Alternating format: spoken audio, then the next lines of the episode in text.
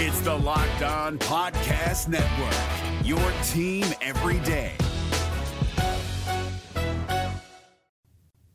This is A to Z with Mark Zinno, part of Locked On Sports Atlanta, and it starts now.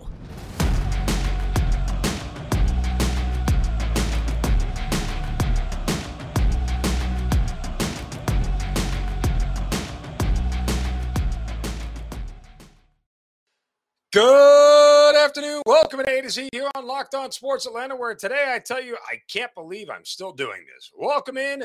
We are live here on this Wednesday. A lot to do on the show today as we got a playoff bound Braves baseball team and more of a gift for the University of Georgia. We'll explain that coming up on the show. Give us a follow on Twitter at Locked On ATL. Of course, I'm at Mark Zinno, M A R K Z I N N O. Make sure you check out all of the great shows here on Locked On Sports Atlanta. Plus, we're on Roku TV. You got an Amazon Fire Stick. You can find Locked On ATL every day on Roku TV as well.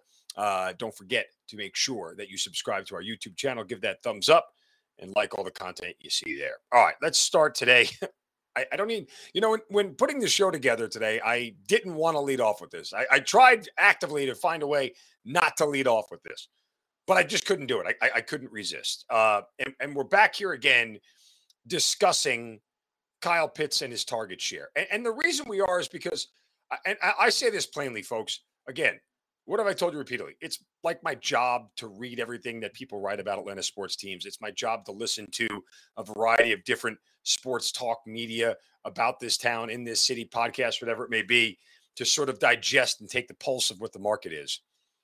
And I can't help but, like, still all day yesterday, hear complaining about t- Kyle Pitts' target share. Like, I, I, I just, it's it's like one of those things where you're not paying attention if you don't understand. If you're still whining about it, you're, you're not paying attention because you don't understand what you're looking at. And like you're telling on yourself that you really don't understand what you're looking at when all you're sitting there is doing is complaining about Kyle Pitts' target share. The only thing I will allow, again, the only thing I will allow is saying he should be getting more definitive red zone targets. And it's one of those things where the conversation has to be had from Arthur Smith to Marcus Mariota saying, throw Pitts the ball, period. Don't come off your first read. Just throw the ball up there and let him go get it. Right? Like that's the one area I will actually concede where, okay, we need to make sure we're using him to our advantage. But everywhere else um, that people are complaining about and, and talking about game situations and why he didn't get the ball, again, you're telling on yourself. You just don't know what you're looking at. And, and the numbers keep popping up to justify the lack of targets that Pitts is getting and how it's still having a net positive for the offense. And I want to go to a couple of different uh, couple of different things here because again, I think this is really important to understand and to help you guys understand where we are. One, and this is from my good buddy Michael Rothstein of ESPN and ESPN.com. Michael Rothstein wrote in his column yesterday that 13 of Atlanta's passing plays on Sunday had Pitts as the primary target. Anybody remember how many pass attempts that Marcus Mariota attempted on Sunday? 26. Half, say it again with me, half of the targets that Marcus Mariota were to, were to throw, the primary route was right to Kyle Pitts. Why did he only get four targets? You might have to ask Marcus Mariota that question and stop bothering Kyle Pitts and Arthur Smith about it because if there is truth to that, and I trust Mike Rothstein as much as I've trusted any reporter in this business, he is diligent, he is smart, he knows who to talk to, and his information is as good as gold as far as I'm concerned.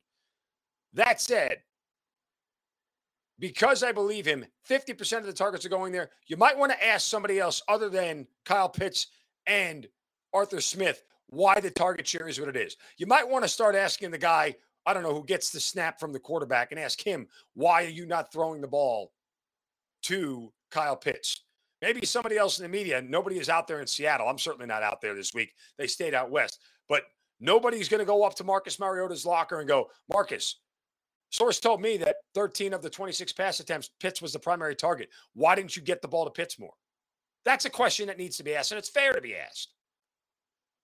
I, I, can't help you. Guys, if I'm not there, I can't do it. And, physically not in Seattle to answer that, ask that question. there's more. There is more. And, and I'm going to explain to you not only why this is important, but the net positive it has on the offense in just a second. First, a word from my friends at betonline.net. Fastest and easiest way to check in on all of your sports betting needs. Find your favorite sports and events at the number one online source for odds, lines, and games. Find reviews and news of every league, NFL going on right now. Get all the NFL content you need, as well as college football, NFL, I'm sorry, Major League Baseball, rather, NBA, NHL, combat sports, esports, even golf. It's all right there. BetOnline continues to be the top online resource for all of your sports wagering information from live in game betting, which is so much fun. Scores and podcasts, they've got you covered with every bit of information you need. Head to Bet Online today or use your mobile device to learn more about the action happening today. Bet Online, where the game starts. Okay, there's more. Mike Rothstein, in his column, also points out that the Falcons are doing exactly what they did a season ago in moving Pitts all over the field. In the first two games, get this, kids, he's run 12 routes out of the tight end position, 11 out of the slot on the left, nine out of the wideout on the right, eight on the slot to the right, seven out of the wideout on the left, and four out of the tight end on the right. It's not like they're not trying to put him in mismatch situations, folks. They are. Guess what? The defense gets a say. There are very few players in this league where it doesn't matter what defense you put up there. They're going to have success. There's, there's like a handful, like three or four. Unfortunately, Kyle Pitts isn't in, in that group. It's not Kyle Pitts' fault. It's not Arthur Smith's fault. Just is what it is. So they're moving him all over, trying to find ways to take advantage of mismatches and catch the defense off guard. Now, what is that doing? Well, we've talked a little bit about this. Who's the benefactor of moving Kyle Pitts all over the place? Watching coverage being rolled to wherever he lines up, watching him get bracketed wherever he lines up. Who's the benefactor of that? You know, it's Drake, Drake London. And how do we know that for 100% sure? Well, the good folks if you're into these folks at Pro Football Focus. Sometimes I think their nerdery is a little bit off the charts, but full disclosure, uh, they do have some interesting things that I find quite useful, like the stat that I found yesterday and shared on my Twitter account. They they put together a chart of target share and average depth of target on first read throws. Okay, so because Kyle Pitts is going to be double covered and the offense knows this. The target share, how many targets they're getting on first read throws, and average depth of target. Now, again, depth of target was a problem for the Falcons last year, particularly on play action. They weren't taking advantage of it by throwing the ball too short. Well, of the guys who have the longest depth downfield, you're talking about the George Pickens, Terry McLaurin's, Breshad Perriman's, Chris, Chris Olave's, you know, those speedsters who were designed to do one thing right down the field. But if you look at where Drake London is, okay, his target share way out there. You want to know who gets the most target share on first read throws? Cooper Kupp, obviously by a mile. But in that next grouping, ready for the receivers who are all sitting there? Because I'll give you the names CeeDee Lamb, Justin Jefferson, Stefon Diggs, Tyreek Hill, Ja'Marr Chase, and Drake London. Isn't that good company to be in if you're a wide receiver? Because it seems like damn good company to be in, if you ask me. If Drake London is putting up any sort of statistical numbers that are Cooper Kupp, CeeDee Lamb, Justin Jefferson, Stefon Diggs, Ja'Marr Chase, Tyreek Hill, if he's putting up any of those numbers that are similar to those guys, that's good company. That's why you drafted him this year to be in that company. Full disclosure again, disagree with the draft pick. Philosophically, disagree with it. But it's working. And you have to acknowledge that it's working. And if Drake London is the benefactor of Kyle Pitts being double covered and bracketed and only getting four targets, and every time you call his number on a first primary route read and Mariota goes somewhere else, and that somewhere else happens to be Drake London, guess what? It works. Net positive for the offense. I can't believe I still have to explain this because some of my colleagues stink at this. But that's neither here nor there. But that's what's going on in the offense, folks. Stop whining about the target share and start looking at how the offense is operating overall. The targets are going to be there, the numbers are going to be there. You can't shut them out for all 16 games, 17 games. It's going to work itself out, and it likely will work itself out in Seattle this weekend. All right, coming up next, Braves are headed to the postseason. And uh, yeah, I found another comparison for Spencer Strider but he's got a cohort this time. I'll explain next right here on A to Z on Locked On Sports Atlanta, free on YouTube and wherever you get your podcast. Search Locked On Sports Atlanta. Welcome back to A to Z here on Locked On Sports Atlanta, free on YouTube and wherever you get your podcast. Search Locked On Sports Atlanta. Make sure you check out all the shows here. This is A to Z, of course, hitting hard with John Chuckery, ATL Day Ones, Tenitra Batiste, Jarvis Davis, our Braves postcast after every Braves game as well.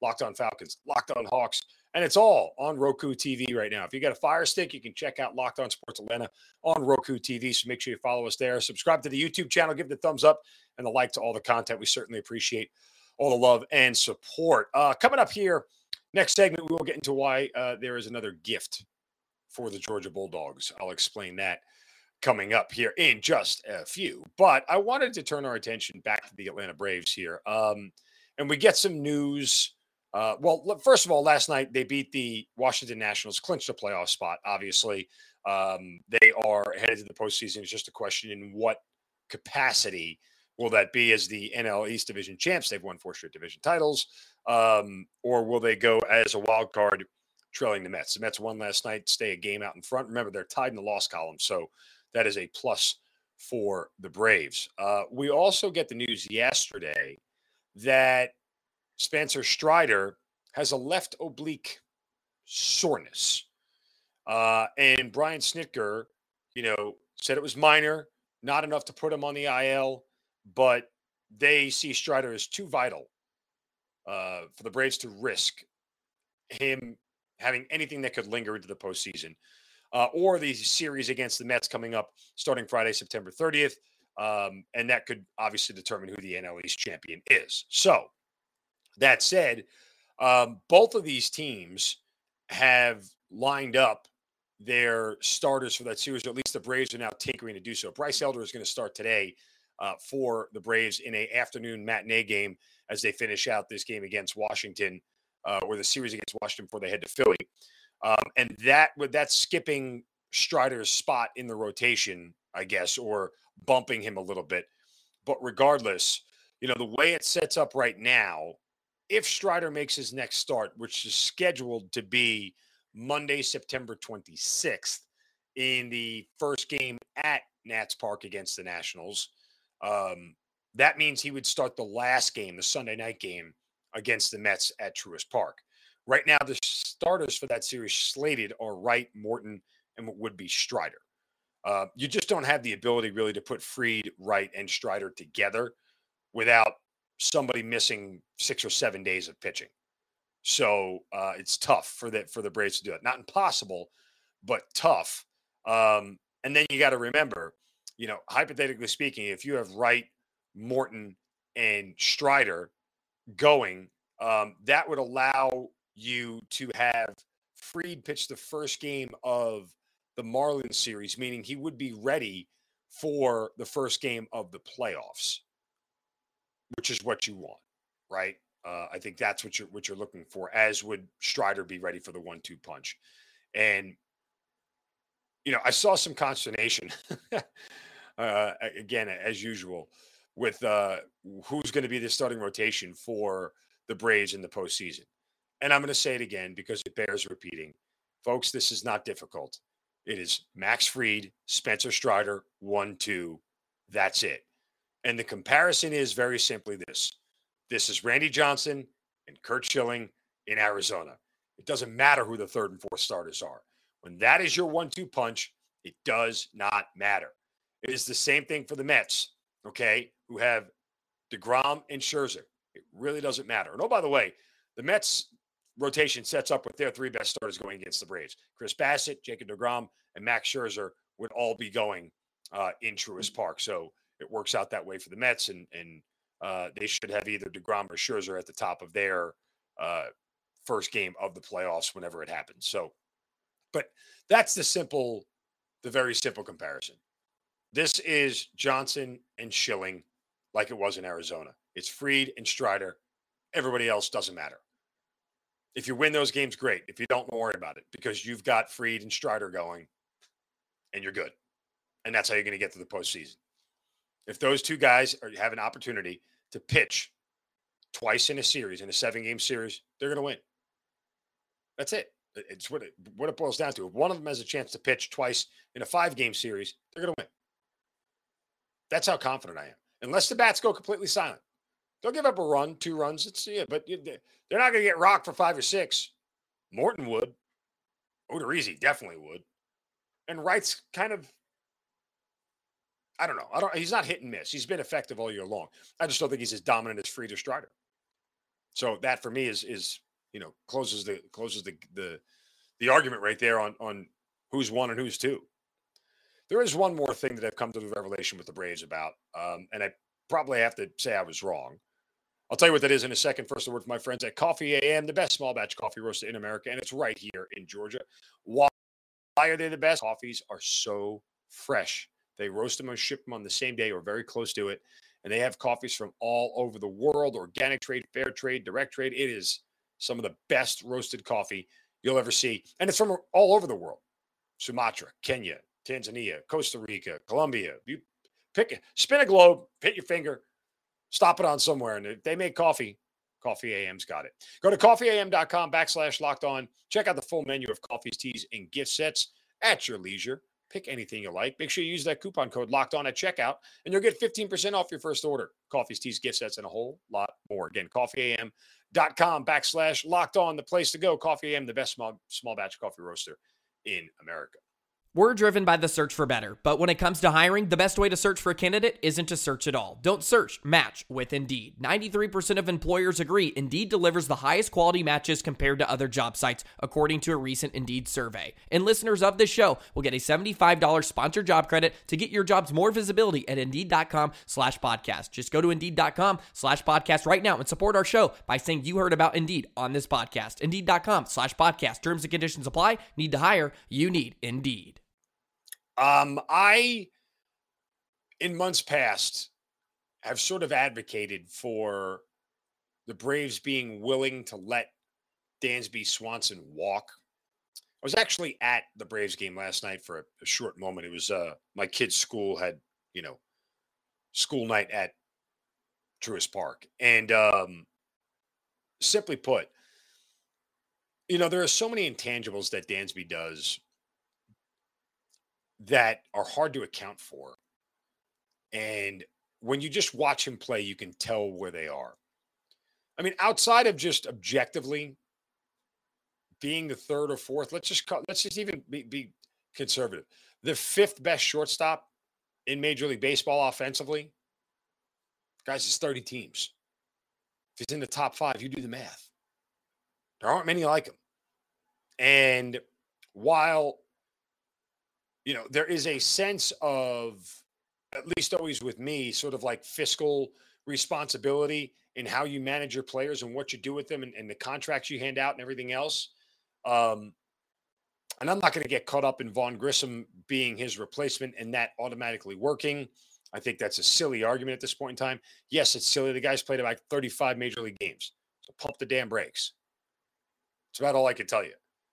Uh, I don't think Dansby is a guy that you can let go. Uh, it's hard to replace them, right? Unless there is a a like there was a Matt Olson sitting out there with Freddie Freeman. If Matt Olson had not been out there um, and available, and I'm sure Alex did his his homework before. Hey, if we lose Freddie and he goes somewhere else, what are our options? And I'm sure he made a couple of phone calls. I know he's made a couple of phone calls out there as well, but it's like, mm, what else are we going to give away here? How much of the farm system are we going to deplete to get somebody else? And I don't think that's the road they want to go down. Plus, shortstops are infinitely cheaper than first basemen are. Even though Dansby is one of five who can do what he does offensively, still overall, you know, there's a there's a sense of a a you know 35 40 million dollar contract for a first baseman you're probably in the 25, 27 range for a high level shortstop.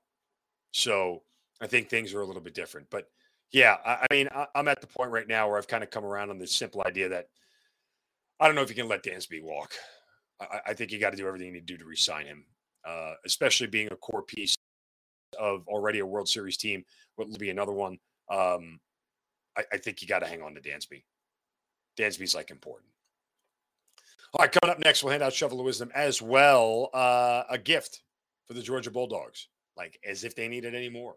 We'll explain that next right here on A to Z on Locked On Sports Atlanta, free on YouTube and wherever you get your podcast. Search Locked On Sports Atlanta.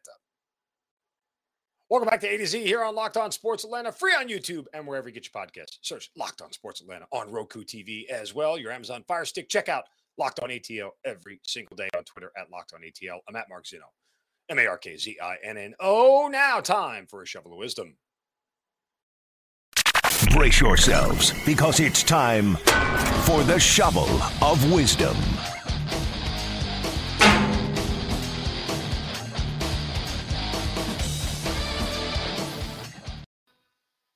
You know how we do it every day. We got to set somebody straight saying you're doing something stupid. Uh, and today I have a large I need to hit shovel right upside the head. You can do so on my Twitter account.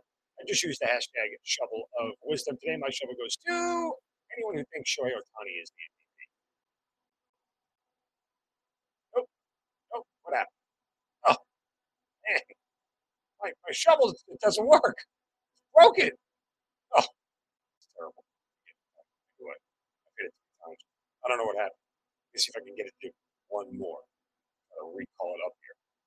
So anyway, everybody who uh, is in this whole world of, of there it is. anyway,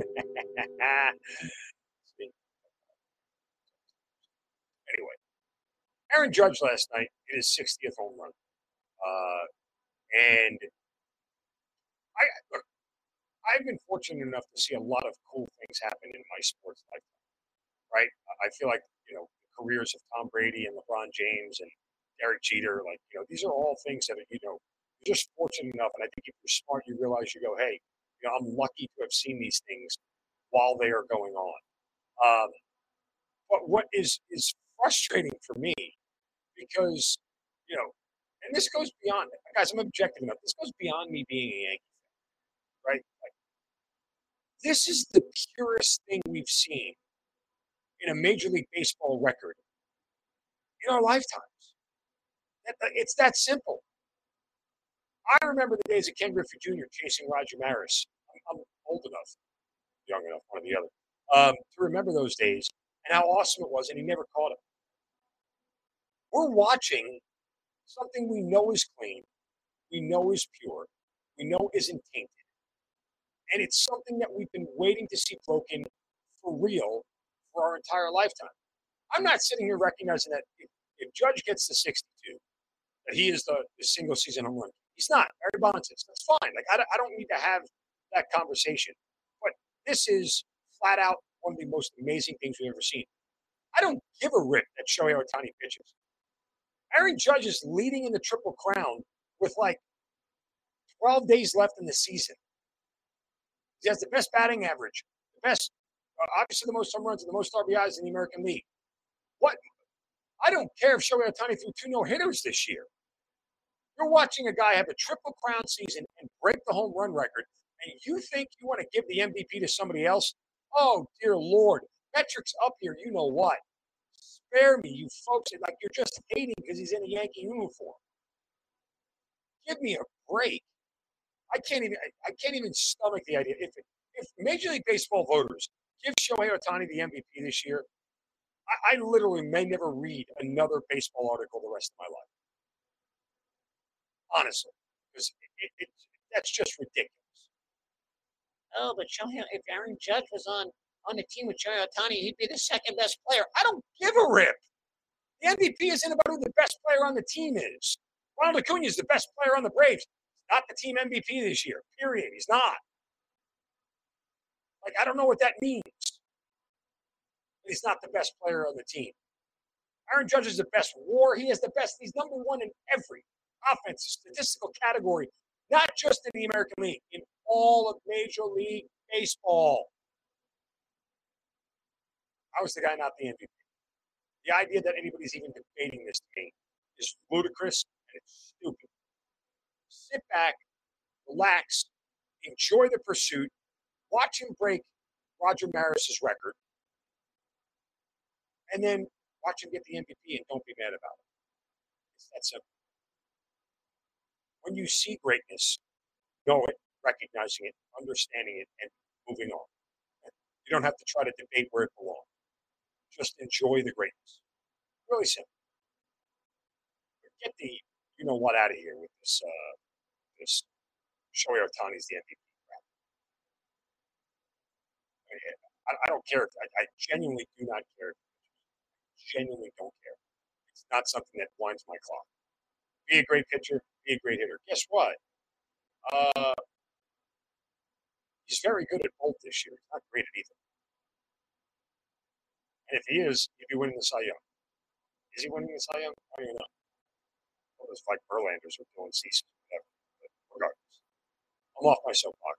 Let's move on to Georgia. We take on Kent State this weekend. We're going to kick their ass. That's the end of that. Need to get involved in any of that. Uh, not a number that I want to play with Kent State as far as betting is concerned. But the Georgia 2023 schedule came out, uh, and it's been released next year. I don't know that they can get a schedule that's much easier than what they got next year. Um, they open up against 10, first four games at home, obviously. Open up against Tennessee Martin. They'll likely be putting another banner up there celebrating back-to-back national title. Ball State, South Carolina, Alabama, Birmingham. Now, they're going to go to Auburn on September 30th. It's, and according to the AJC, it's the first time they've played before October 1st, played against Auburn since February 20th, 1892, which was the second game in Georgia football history. Teams typically wait until November, uh, November until the 2020 season. So, whatever. But the problem here is that Auburn's not going to get good in a year, so it's not really going to be a challenge. Um, and, and look, maybe Stetson Bennett won't be back for like a ninth season at Georgia. So maybe UGA won't be as efficient at quarterback, but we'll see. They get Kentucky at Sanford Stadium the following week.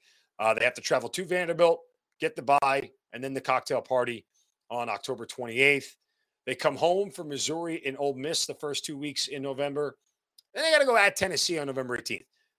That may be the tough. That will be the toughest game on the schedule next year, as we sit here right now and look at it.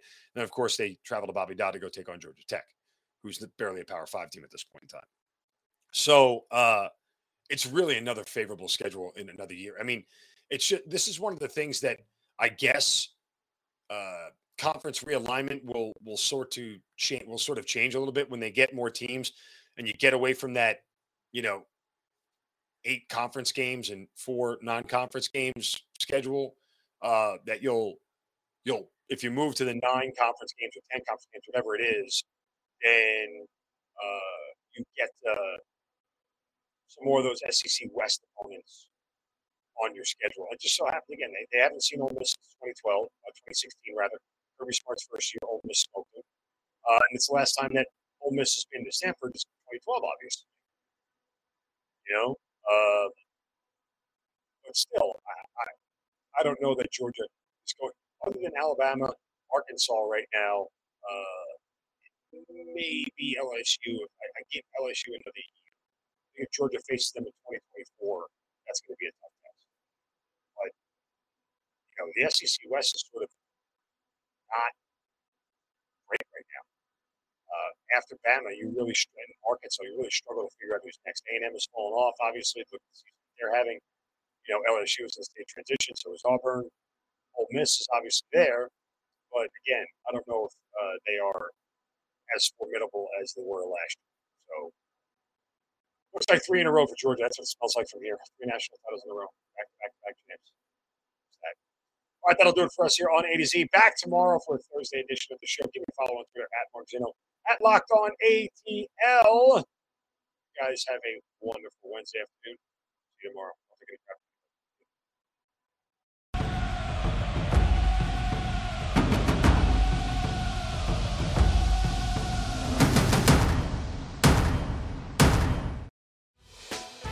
Hey, Prime members, you can listen to this Locked On podcast ad free on Amazon Music. Download the Amazon Music app today.